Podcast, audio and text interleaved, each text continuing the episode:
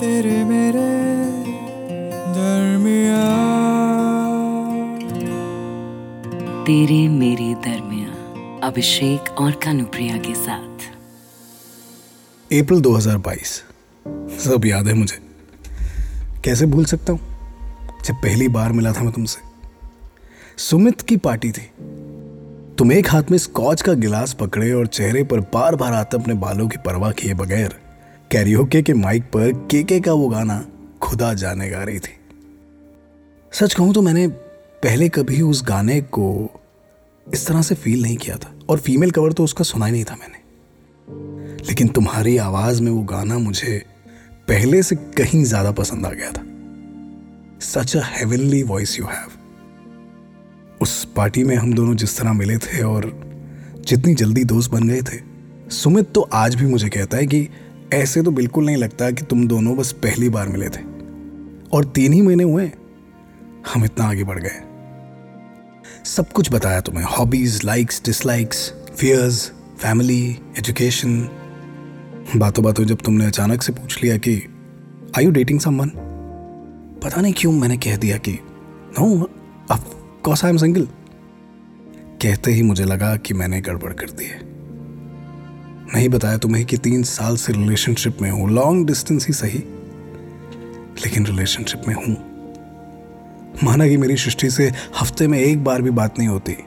माना कि दो साल से हम लोग मिले नहीं हैं। माना कि पिछली बार तो उसका बर्थडे तक भूल गया था मैं। बट रिलेशनशिप में तो हूँ।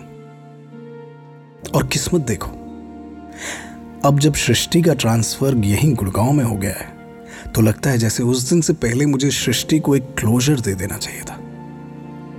अब कंफ्यूजन ये है कि मुझे नहीं पता कि जब वो यहाँ आएगी तो मैं उससे क्या कहूँगा? और उससे कुछ कह भी दिया तो तुमसे क्या कहूँगा?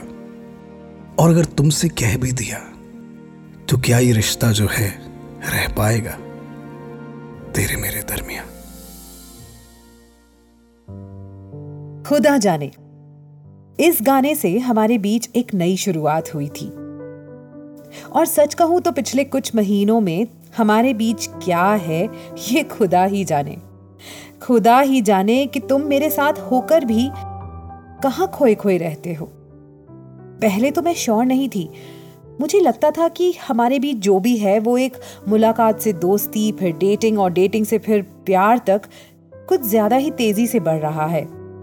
और शायद ये तेज़ी ही तुम्हें परेशान कर रही है।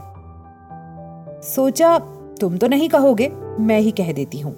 बता देती हूँ कि Abhijit just hold on okay let's take it slow लेकिन इश्क पर ज़ोर नहीं, है ये वो आतिश गालिब, जो जलाए ना जले, बुझाए ना बुझे। मुझे तो प्यार हो चुका था, और फुल ऑन हो चुका था। अब इस रिश्ते से यू टर्न लगाना या कदम रोक लेना मेरे लिए तो पॉसिबल ही नहीं था। लेकिन साथ ही साथ लगता था कि तुम न जाने कौन से ख्यालों में खोए रहते हो, ये बेचैन करता था मुझे। ऐसा लगता रहा जैसे तुम कुछ बताना चाहते हो, कुछ उलझे हुए से हो। मैंने ये भी सोचा कि शायद किसी पास्ट रिलेशनशिप या तजुर्बे का बैगेज होगा। कुछ तो होगा जो तुम्हें रोक रहा है। लेकिन जब सुमित ने मुझे सृष्टि और तुम्हारे रिश्ते के बारे में बताया तो जैसे सारी पिक्चर साफ़ हो गई। समझ आ गया कि तुम एक इमोशनली वीक और सेल्फिश इंसान हो।